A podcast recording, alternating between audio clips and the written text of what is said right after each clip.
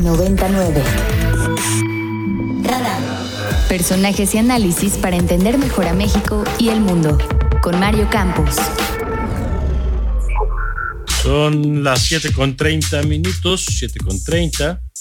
Y vamos a platicar de este tema que hemos estado revisando a lo largo de los días aquí. ¿Qué pasa con las tareas de las Fuerzas Armadas en materia de seguridad?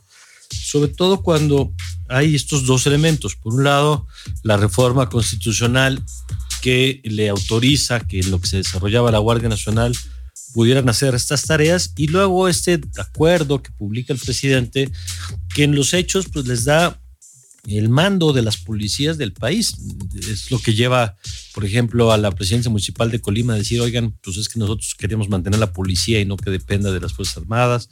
Es lo que ha llevado al gobernador de Michoacán a revisar el tema, y es lo que llevó a la diputada Laura Rojas como presidenta de la Cámara de Diputados a llevar también esta discusión ante la Suprema Corte. Y una de las voces que a lo largo de todo el proceso ha sido vigilante y crítica ha sido la diputada Marta Tagle, a quien me da mucho gusto recibir aquí como siempre. ¿Cómo está, diputada? Buenos días. Muy buenos días, Mario, con mucho gusto saludarte. Gracias, diputada. A ver, cuéntenos por favor, para quienes no somos expertos en esos temas, ¿cuál es el recurso que presenta la diputada Laura Rojas, presidenta de la Cámara de Diputados? Es diputada por el PAN, pero lo importante es que lo hace en su carácter de presidenta de la Cámara de Diputados. ¿Cuál es el recurso que presenta ante la Corte y qué importancia y qué significado tiene? Pues mira, es muy importante lo que hizo la presidenta de la Cámara de Diputados, porque era uno de los pocos lugares que podía presentar una controversia constitucional ante la Suprema Corte de Justicia de la Nación, porque al tratarse de un acuerdo, lo que publicó el presidente en el Diario Oficial de la Federación, es decir, no era formalmente una ley, sino es un acuerdo, no tenemos otra figura legal para impugnarlo.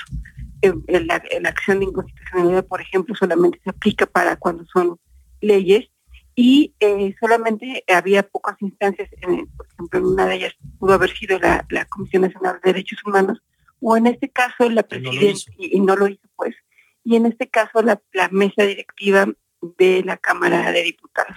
La Cámara de Diputados sabemos que la configuración que tiene iba a ser muy difícil, que la presentara toda la Cámara, y además, como tú sabes, en estas etapas de confinamiento no está sesionando de manera presencial, pero el reglamento le da a la presidencia de la Cámara de Diputados poder presentar un documento de esta naturaleza por sí misma para, dice, vigilar los intereses de la Cámara.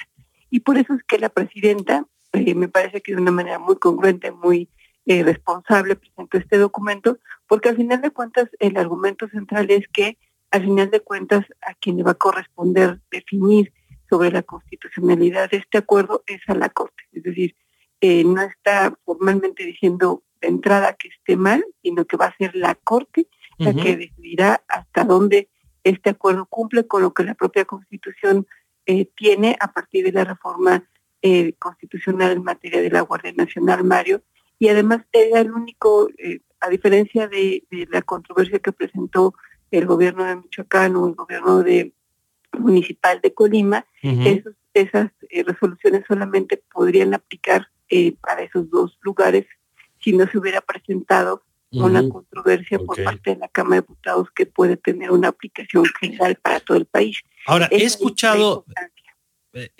diputada, algunos otros legisladores, Pablo Gómez, con el rol que ha jugado en la historia de este país desde el 68 y como actor político, ahora defender este acuerdo, digamos, que militariza la seguridad pública, a él, a la diputada Dolores Padierna y a otros, decir que la diputada Rojas no tenía la representatividad para hacer esto porque no refleja el sentir de la mayoría legislativa. ¿Usted tiene dudas sobre que sea una atribución de la presidenta presentar este recurso? No, ninguna. El reglamento de la Cámara de Diputados dice claramente, establece todo el procedimiento en el caso de las controversias, establece que sucede cuando se tiene que aprobar por parte de toda la Cámara de Diputados, pero en el segundo numeral dice, sin embargo, o sea, además de todo esto, la presidencia de la mesa puede presentar por sí misma, y así lo dice, una controversia constitucional para vigilar los intereses de la Cámara. Y en ese sentido me parece que cubre perfectamente todos los requisitos de la presidencia, o sea, ella por sí no puede presentarlo. ¿Y cuáles son los intereses que se han visto violentados con este acuerdo?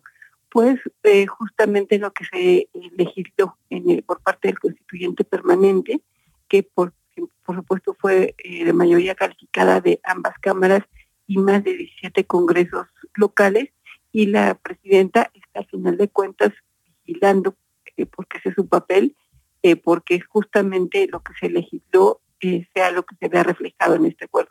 Y algo que también después la propia CNDH reconoce y hace falta hacer es justamente legislar hasta dónde este transitorio que aparentemente el presidente es el que quiere regular a través de este acuerdo que él publica, pues le corresponde hacer la regulación a la Cámara de Diputados y sigue siendo una regulación pendiente. Es decir, recordemos que sí se legisló por la presencia de las Fuerzas Armadas en tareas de seguridad pública, pero esta presencia de las Fuerzas Armadas en tareas de seguridad pública tiene que tener ciertas características.